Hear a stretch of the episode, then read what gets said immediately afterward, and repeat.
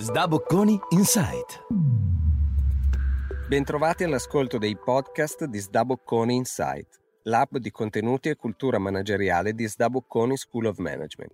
Sono Vitaliano Fiorillo, lecturer di Operations e Technology Management e direttore dell'AgriLab di Sdabocconi e in questo podcast dell'AI Talk Series vi racconterò di come l'intelligenza artificiale abbia influenzato l'agricoltura moderna lo farò con Andrea Cruciani, founder e CEO di Agricolus. Ciao Andrea, benvenuto. Ciao Vitaliano, è un piacere essere qui con voi e sono contento di poter discutere di questi temi. Anche noi siamo molto contenti di averti qua oggi e mm, prima di iniziare, senti, raccontaci solo brevemente che cos'è Agricolus, in due parole.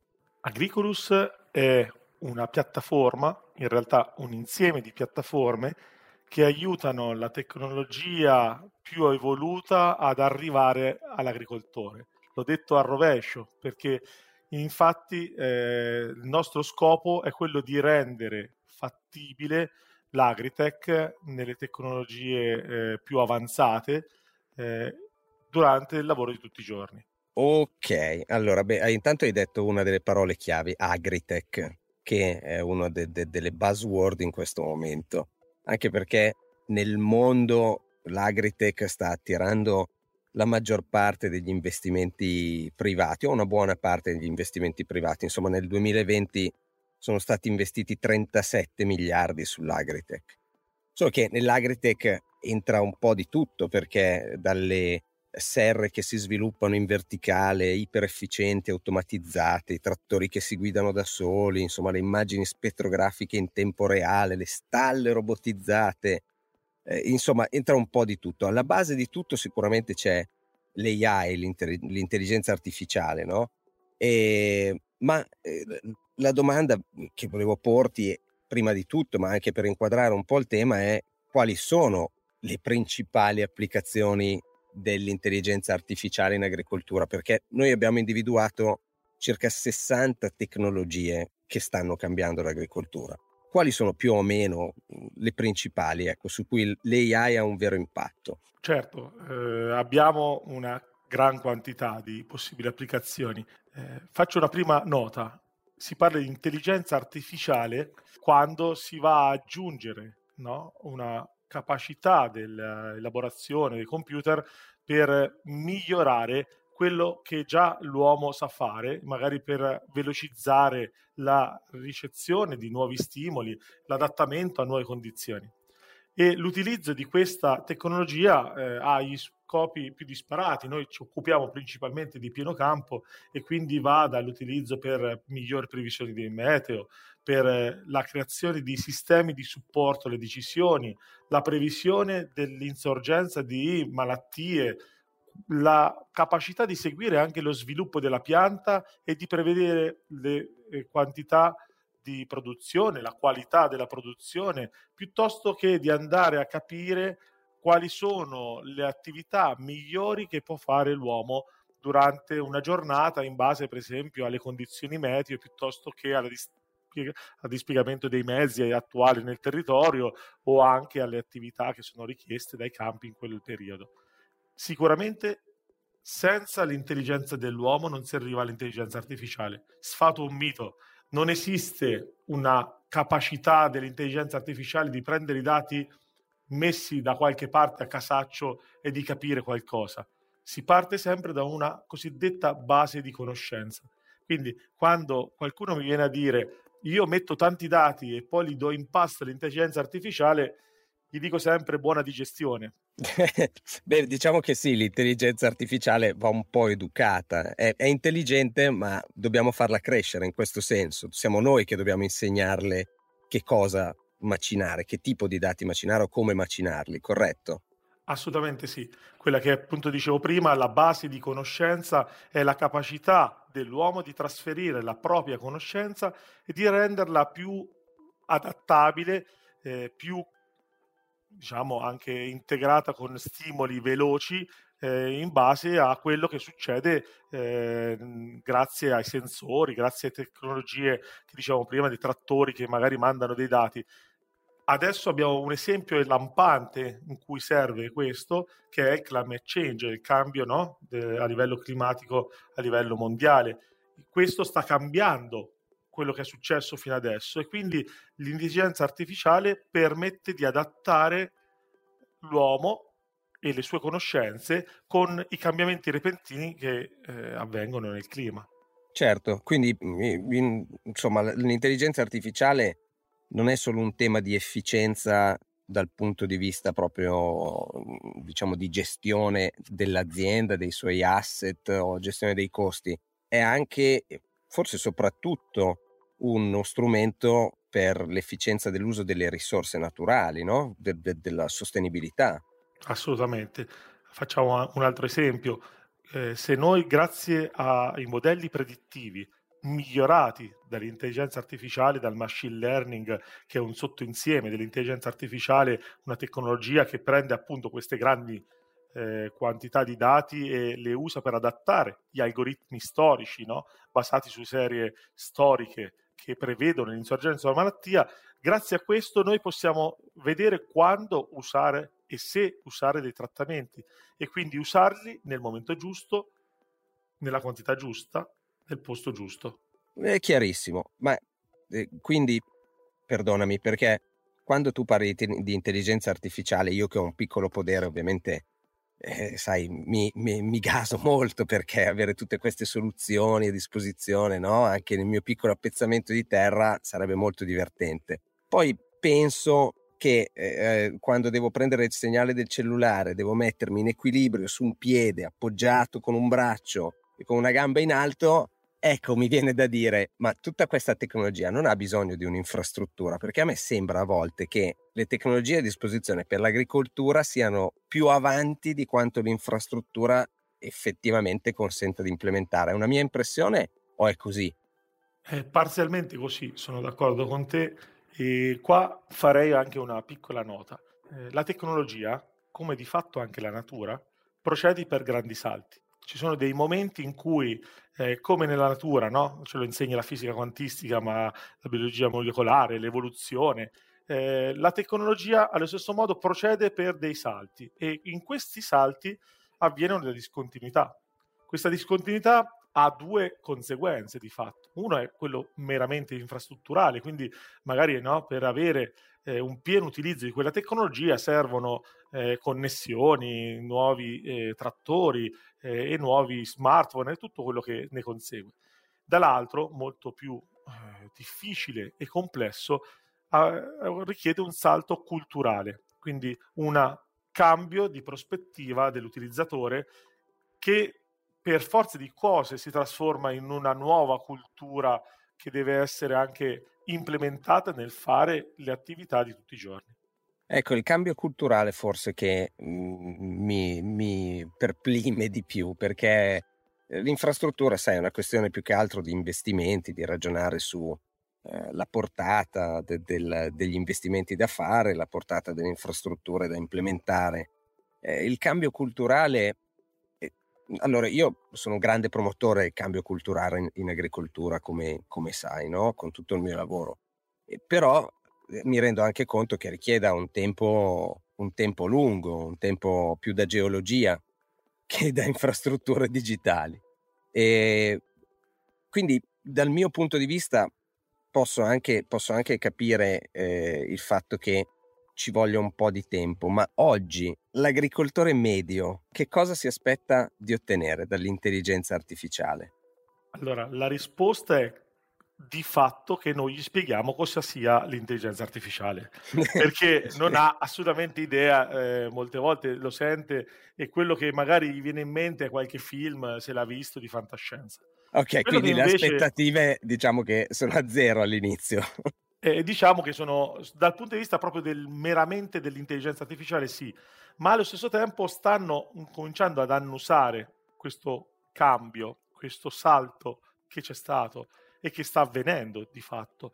E quindi hanno, um, iniziano, soprattutto adesso, dopo anni che noi siamo sul settore, con Agricolis abbiamo iniziato le prime ricerche 2010-2011, adesso incominciano ad avere un po' la coscienza che qualcosa sta succedendo e dall'altra parte il legislatore italiano e europeo sta imponendo anche grazie a eh, varie eh, formule, dalla parte il sussidio, dall'altra richiesta di parametri più stringenti, l'utilizzo di tecnologie. Perché lo richiede il legislatore? Perché si rende conto che solo la tecnologia permetterà di eh, ottenere i risultati attesi sia dalla necessità di incremento della produzione che anche dalla necessità di far fronte a concorrenza che viene anche da altri paesi. Tutto questo fa sì che la tecnologia non diventa più fine a se stessa, ma funzionale a delle eh, eh, strategie, a dei processi che sono non solo del singolo agricoltore,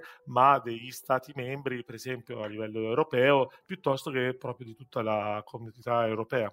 Sì, quindi una, diventa un'arma competitiva, possiamo dirlo, a livello europeo, a livello poi mondiale, perché anche eh, nelle altre parti del mondo ovviamente si sviluppano tecnologie che più o meno a volte hanno la stessa architettura, ma questi risultati che anche il legislatore si aspetta, no? spingendo moltissimo la, la tecnologia, oggi l'agricoltore li ottiene, può ottenerli una volta che è stato edotto, diciamo, di che cosa sia l'intelligenza artificiale? Assolutamente può ottenerli.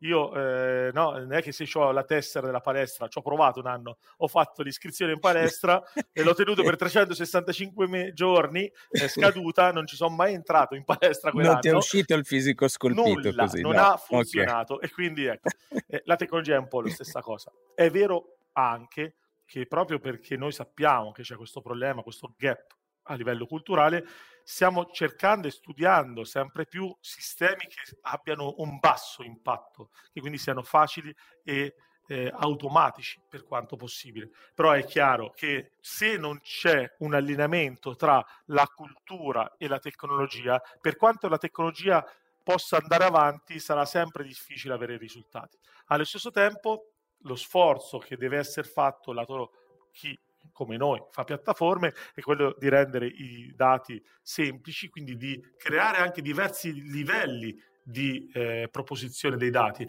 più semplici, semaforici, no? eh, eh, verde, giallo, rosso, sì, questa cosa no, si deve fare o no, fino ad avere dati più analitici, più di dettaglio per chi ha la capacità anche di sfruttarli. Allo stesso modo anche le tecnologie, trattori, eh, sensori e quant'altro diventano sempre più eh, capaci di provvedere a delle cose in maniera automatica. La svolta successiva sarà l'attuazione automatica, quello che sta avvenendo già nel campo della robotica, che ancora sembra tecnologia del futuro remoto, ma in realtà è molto più vicina di quanto noi pensiamo. Beh, nel manifatturiero, per esempio, è, è, già una realtà la robotica e per certi versi già da molto tempo, quindi anche l'agricoltura si adeguerà. Però, sai, mi viene una riflessione eh, così un po' estemporanea, eh? la, la, dico mentre la penso in realtà, ma se noi dobbiamo ovviare al fatto che l'agricoltore ha una curva di apprendimento della nuova tecnologia che è, diciamo così, troppo lenta, ma non perché è l'agricoltore, perché chiunque che ha altre basi non di ingegneria ha una curva di apprendimento un po' piatta no? rispetto invece all'urgenza di introdurre questa tecnologia per rendere l'agricoltura più sostenibile e competitiva. Allora ovviamo automatizzando tutto e quindi dicendogli guarda, non devi imparare tutto.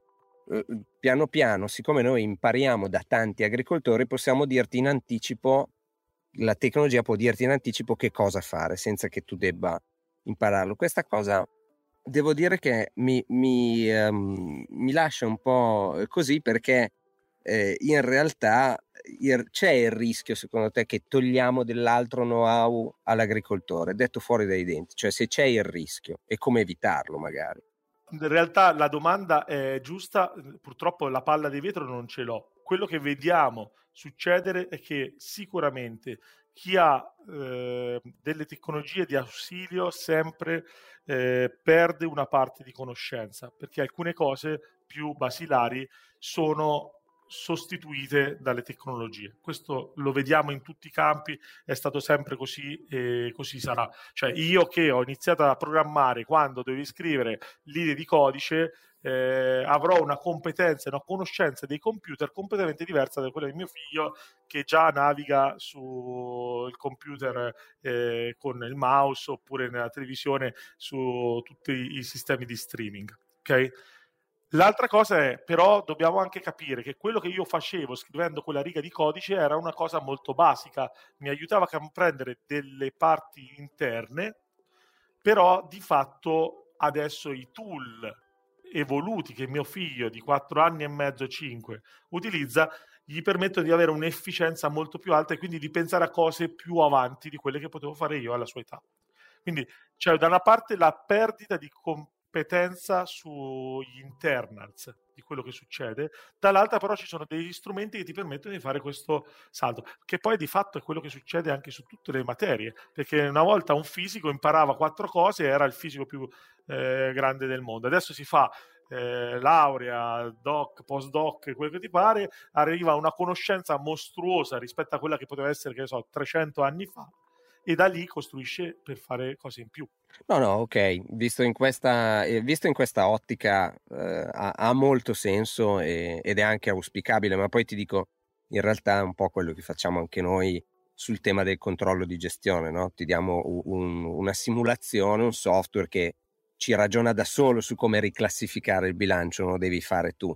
Quindi in realtà è un po' lo stesso principio anche per i contenuti manage- più manageriali del nostro, del nostro settore. Senti Andrea, le tecnologie sono sempre percepite, le nuove tecnologie, come costose e alcune forse lo sono anche costose, probabilmente non tutte, però rispetto a un settore che è molto abituato ai finanziamenti pubblici eh, in conto capitale, in conto esercizio, quindi a riceverli proprio per sostenere l'attività, quanto incide la possibilità di ottenere finanziamenti e sgravi fiscali sull'implementazione dell'intelligenza artificiale in agricoltura?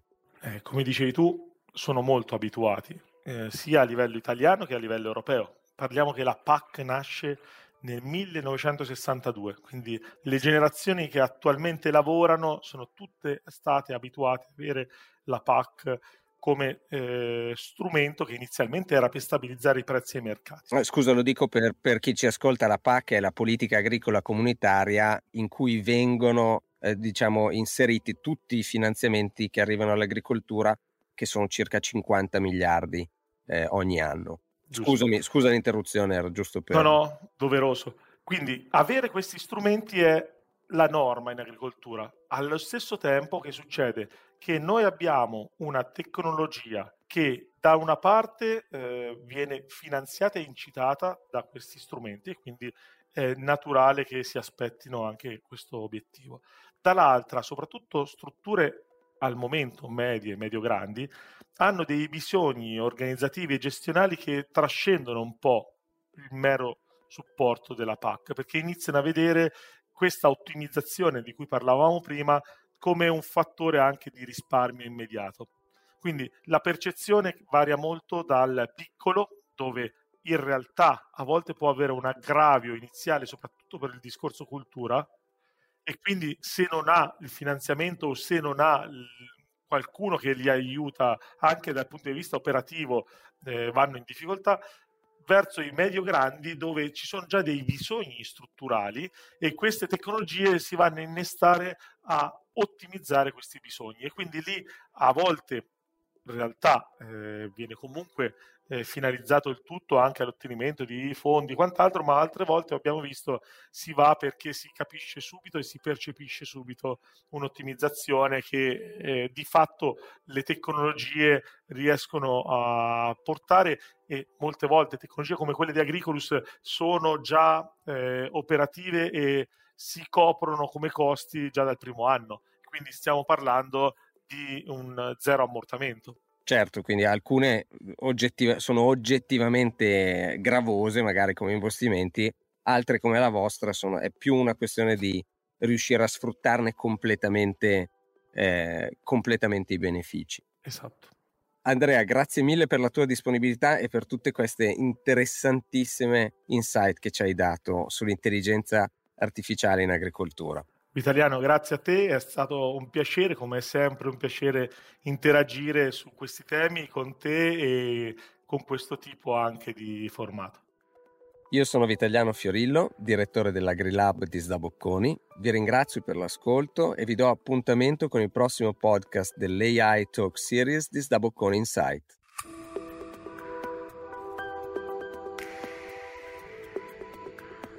Z Dabocconi Insight.